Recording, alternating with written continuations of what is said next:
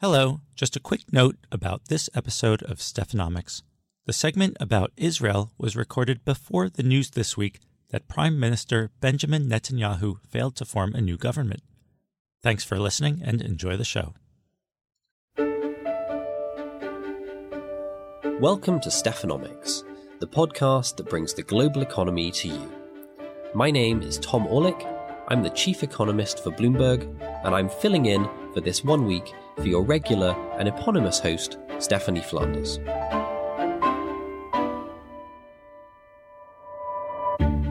Back when I lived in China, the big concern amongst Chinese economists was something they call a Huobi Zhang, or currency war. The fear in Beijing was that the United States was going to weaponize its financial system, and the big Wall Street banks would come to China promising growth and reform, but they would deliver chaos and crisis, the kind of meltdown which China's Asian neighbors experienced in 1997 and 1998. Well, it turns out those fears were misplaced. There is a conflict between the US and China, but it's not about currencies, it's about trade. And that's going to be the focus of today's episode. I'll be speaking with Wendy Cutler, who spent her career as one of the most senior trade negotiators in the United States, to get her insider's take on how trade negotiations between China and the US could evolve. And I'll be catching up with Jenny Leonard, one of Bloomberg's star trade reporters, to hear what it's like reporting from the front line of the trade war. Before we get there, though, we're going to go to a part of the world which is more familiar through the lens of security or human rights than economics. Let's go to Israel and hear from Ivan Levingston about some interesting developments in the labour market.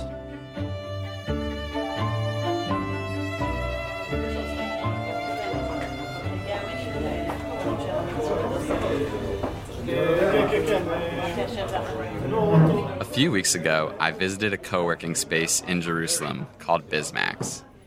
I toured the standard mix of open work areas and smaller glassed in rooms, complete with minimalist decor and an espresso machine. On first take, it could have been any WeWork style office. But there was a key difference. Bizmax is run for ultra Orthodox Jewish men, or in Hebrew, Charedim. With a kosher kitchen and religious books lining the shelves, it seeks to provide a place for them to get businesses off the ground. I went there in late April to meet with Yitzchak Meir Jalubsky, a 31 year old father of five who runs his own event planning business called Asmachta. every day going home. It's a podcast. כל מיני. Icha, as he goes by, met me wearing the traditional garb of Haredi Jews black suit, white shirt, long curls falling from the corners of his hair. He also brought a kosher iPad with some restrictive settings that he manages his company on. He's just as busy as any small business owner making a go of it, but he also has to make time for prayer and religious obligations. I have every day, about uh, average day, one and a half uh, events. Uh, big or small ones uh, between. Uh, one uh, twice a week I have a wedding, a big wedding, uh, 300 portions, 400 portions, uh, with um, in a big hall with catering. For good reason, Israel has earned the nickname Startup Nation. The country has a burgeoning tech sector driving the economy. But below the surface, there's trouble. Growth is stabilizing and productivity is sluggish. Because unemployment is near record lows, the country needs to find more workers, ideally, ones who are highly skilled. There are two groups economists have zeroed in on because they participate at a lower rate in the workforce ultra Orthodox men like Icha and Arab Israeli women. The Haredim present a particular challenge. With their rapid population growth and lower productivity, helping them climb in the workforce is a priority that may only intensify in urgency. And in Israel, surrounded by enemies, economic challenges become geopolitical ones. Without a first rate economy, it's hard to maintain a first rate military. Icha's success building a business came despite some challenges. He got married at age 19 and soon decided to work to help provide for his family. But he was locked out of some fields because of his religious education. On a visit to his home in Jerusalem, he told me what it was like getting started. In the beginning, it was very hard because of the. Um, it's a low income. You have to learn everything by yourself. I didn't learn ever uh, about that work or any work. I just studied the Talmud and Torah, and then I went to start the business by seeing. Um, every evening, I went to, to events, and I, I was I was standing um, by the entrance of the kitchen to look um, to check out uh, our works. Israel's Haredim are a growing part of the population and also a rising political force.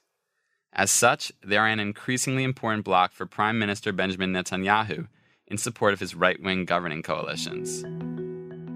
As their political influence rises with their demographic strength, that bodes well for the subsidies that benefit them, like child allowances and scholarships. In a way, the government is at odds with itself. Political leaders help protect funding that may discourage work, while others are trying to bring Haredim into the labor force, seeing it as a long term economic issue. At the start of this decade, government targets were set with the aim of increasing the employment rate of Haredi men and Arab Israeli women. Arab women are already close to hitting their goal, but for Haredi men, the story is different. While they have increasingly joined the workforce in recent years, progress is stagnating well below the hoped for level. One key reason is a cultural emphasis on religious study. I met with Avi Weiss, an economist and president of the Taub Center for Social Policy Studies in Israel, to dig into the reasons for the divergence. The, the difference between the, the, the Haredi men and the Arab women um, is it, it's got to stem bottom line from desire. That the desire of the uh, Arab women um, really is to improve their lot be able to do better than, than, than in the past, to increase their education, to increase their employment. For the Haredi men, that's just not necessarily the case. While the Haredim are interested in moving upwards spiritually, Arab Israeli women are focused on a different kind of upward mobility. Facing challenges including discrimination and higher rates of poverty, they're making strides in education and, at least in high school, increasingly studying fields like engineering that lead to more lucrative employment. Such progress has come even amid withering criticism of Israel in the West for how it treats its Arab citizens, as well as for the poor economic state of Palestinians in Gaza and the West Bank. But there are some more positive stories out there. Khulud Ayudi is a 29 year old Arab Israeli woman from Jaffa with two daughters. While her parents didn't go to university and she married at the age of 21, she is now finishing a degree in political science. In between managing a family and studies, she's the co CEO of an organization called Present Tense, which tries to reduce social gaps in marginalized communities in Israel through entrepreneurship.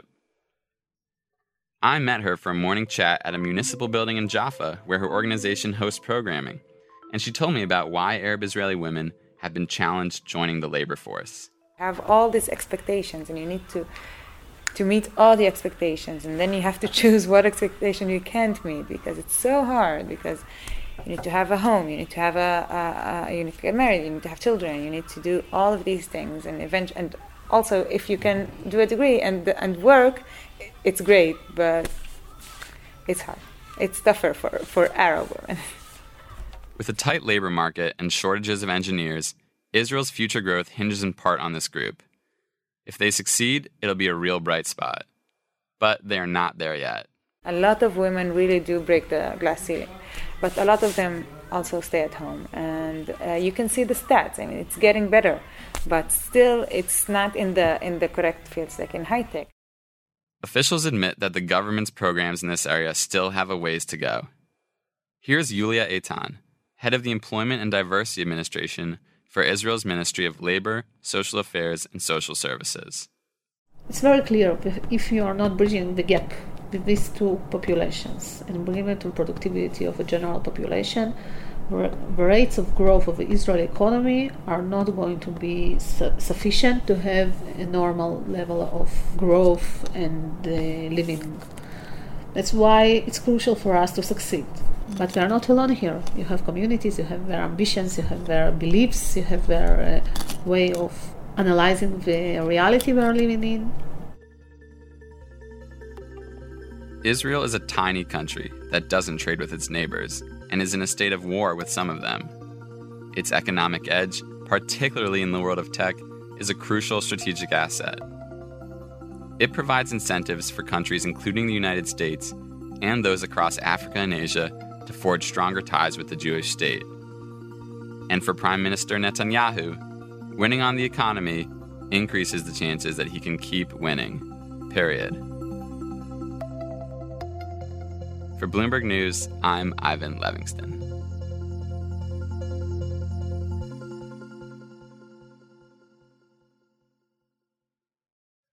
I'm delighted to be joined for this section by Wendy Cutler.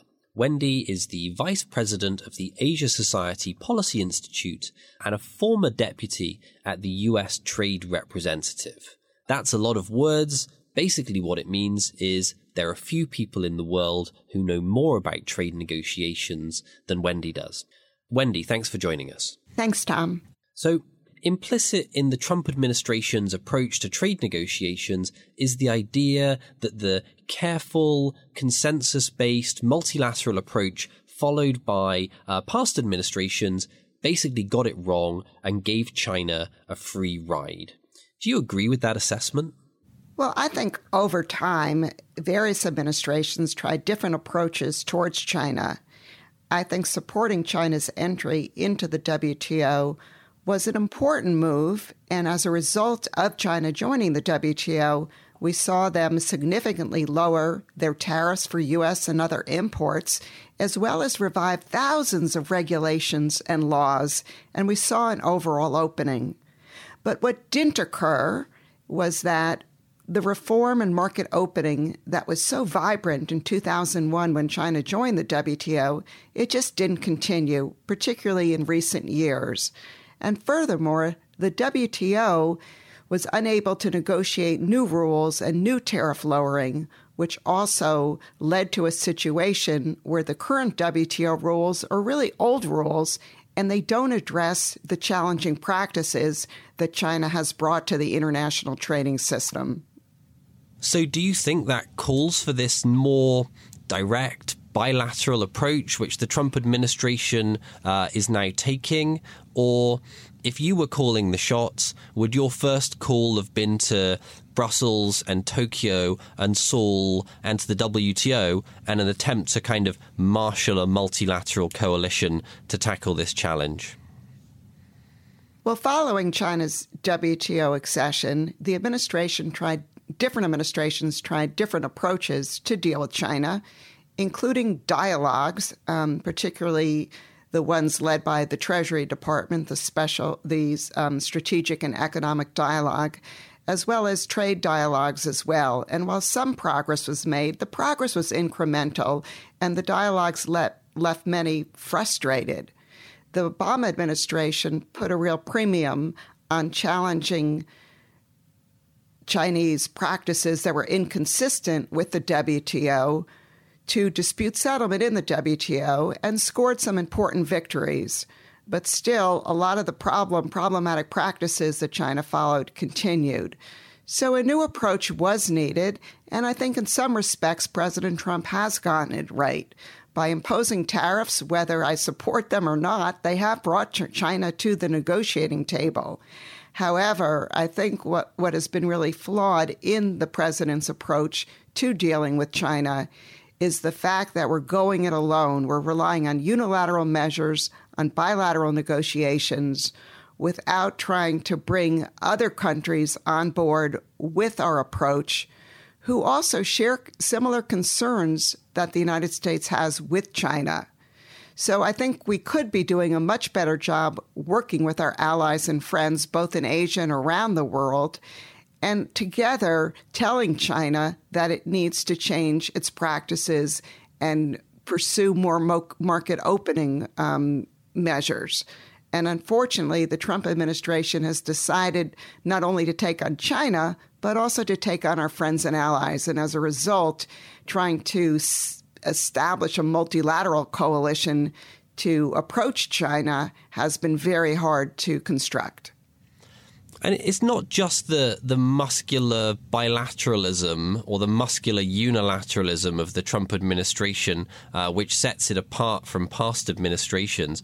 It's also the personal role which Donald Trump is taking. That that positioning of I'm the only one who makes the decisions, that public approach with the tweets to declare policy changes, uh, and the lack of predictability.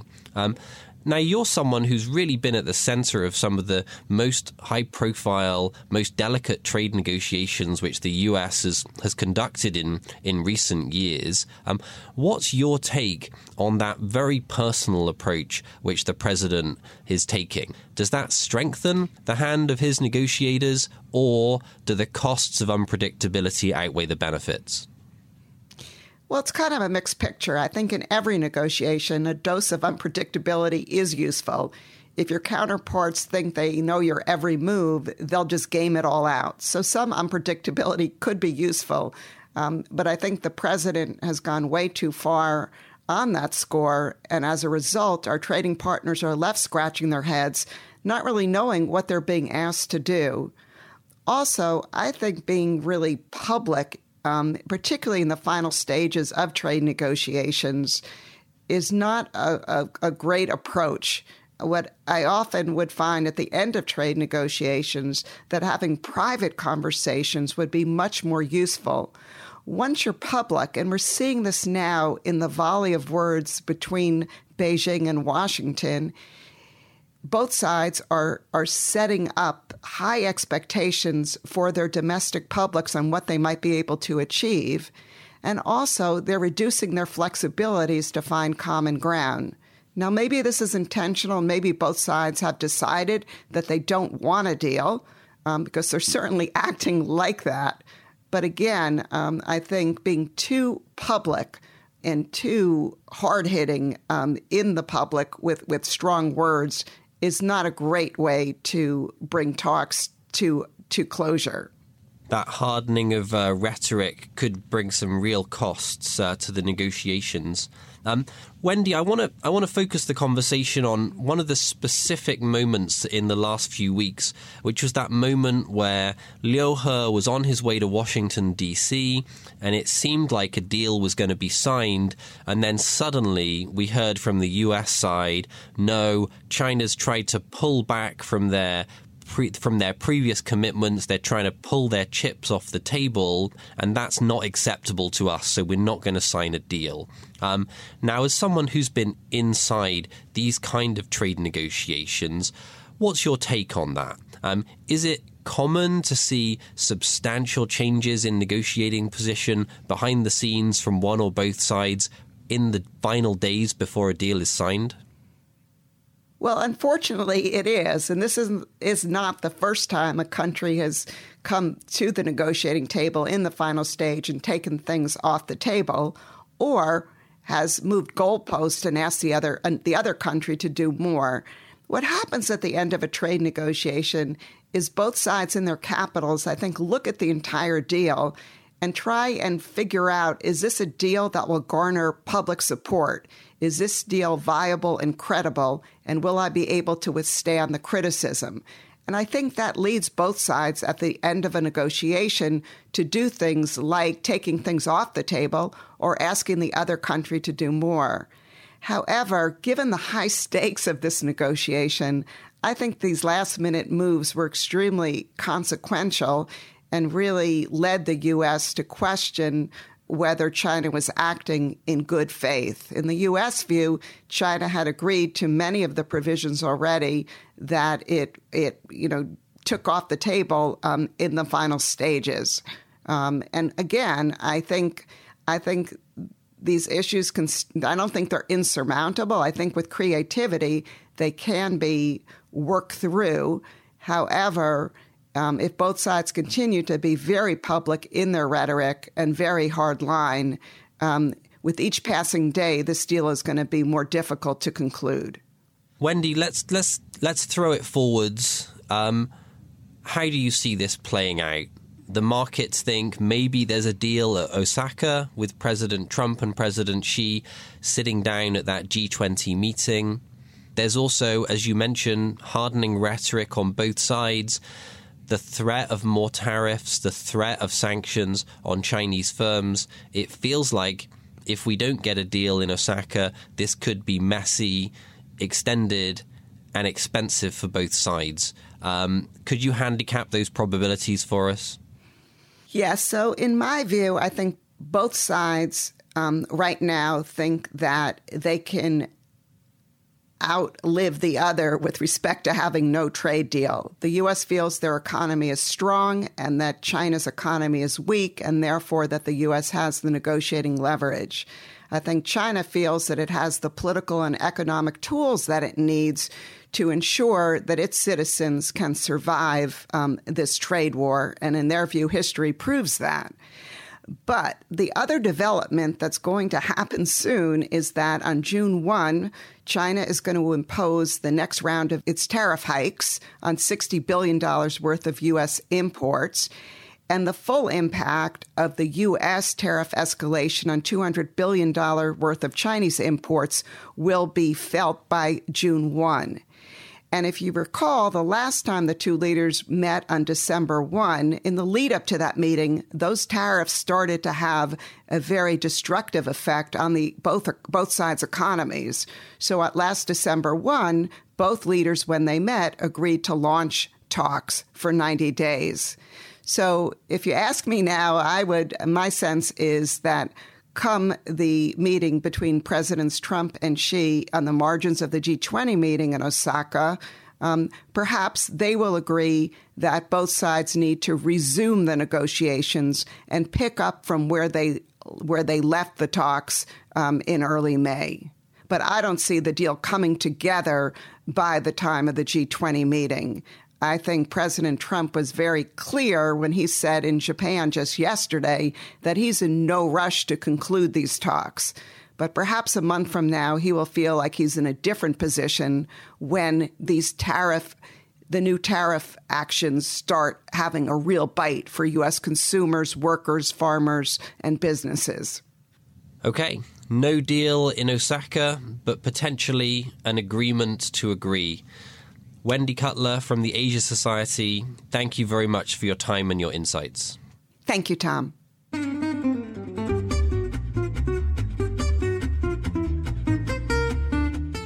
The trade team at Bloomberg News is one of the scoopiest teams in the newsroom, and on that team, few are scoopier than Jenny Leonard.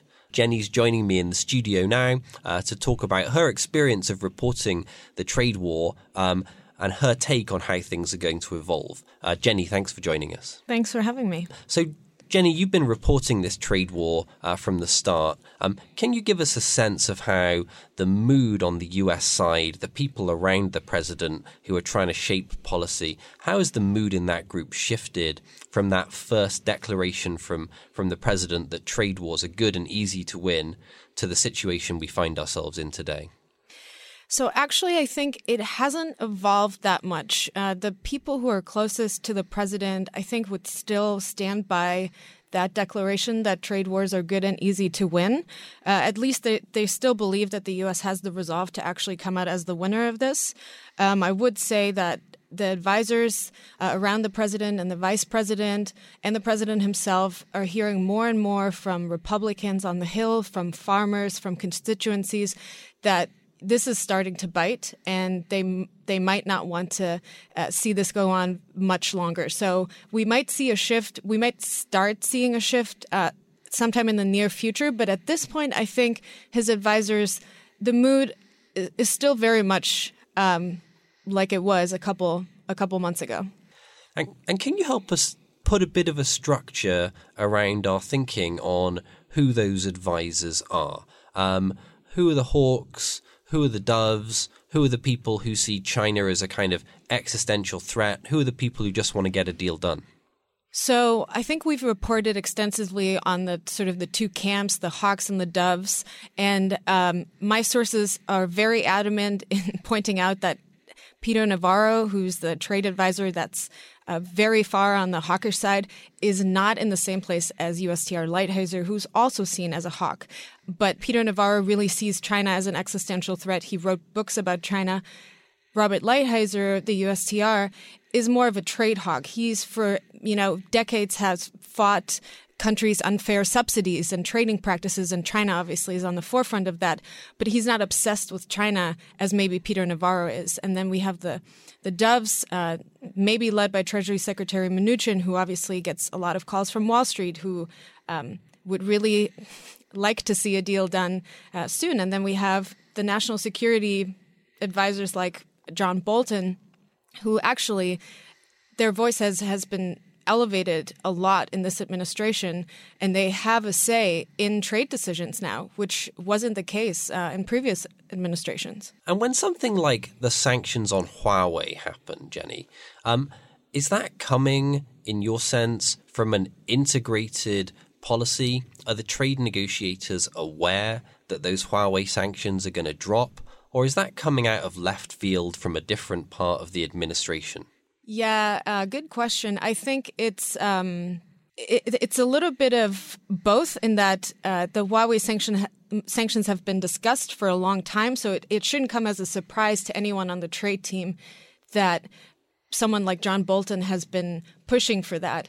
Uh, but then when it actually happened uh, last week or two weeks ago, you know, our reporting showed that everyone was overwhelmed with actually rolling out and implementing that those sanctions because it did come out of nowhere to many people who weren't involved in these discussions that John Bolton had with the president about this. And which group do you put the president in? Is he an instinctive member of one group or is he moving between them depending on circumstances? Yeah, it really depends on the day for the president. Um, you know, a good example was uh, last week when he was in Japan, um, or when he left for Japan, he was talking about Huawei and how there's really a, a, a big national security risk and how that's really a problem. And in the next sentence, he totally undermined what he had just said and what his national security advisors want him to say by saying, well, we might wrap this into some kind of trade deal sometime soon. And so, you know, he, he's really swinging and we've known this about the president uh, for a while now that he he likes these policy debates and having them play out in front of him.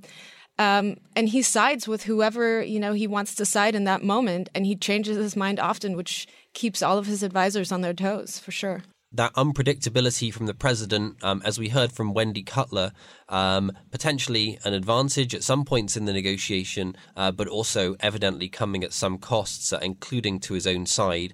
Um, Jenny, let's throw this forwards. Tell us about your expectation um, or how we should think about that Xi Trump meeting at the G20. Are the markets right that we could get a deal there, or do you see that as excessively optimistic?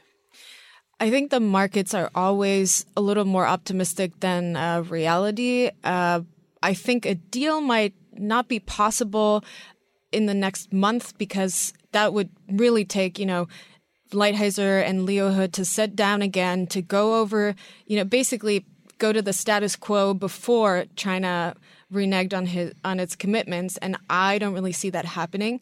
At the same time, I would say anything can happen when President Trump gets in a room with President Xi. We've seen this multiple times. Trump reversed its, his ban on, on, on ZTE, the telecom equipment maker, last year at the request of Xi Jinping. So I wouldn't rule anything out, but um, a deal seems a little bit too ambitious.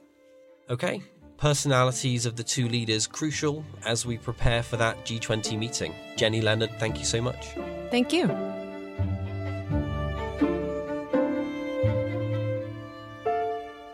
Well, we toyed with renaming it Tomonomics, but producer Scott Lanman advised me that that was a bad idea for a single episode and potentially a career ending mistake for me personally.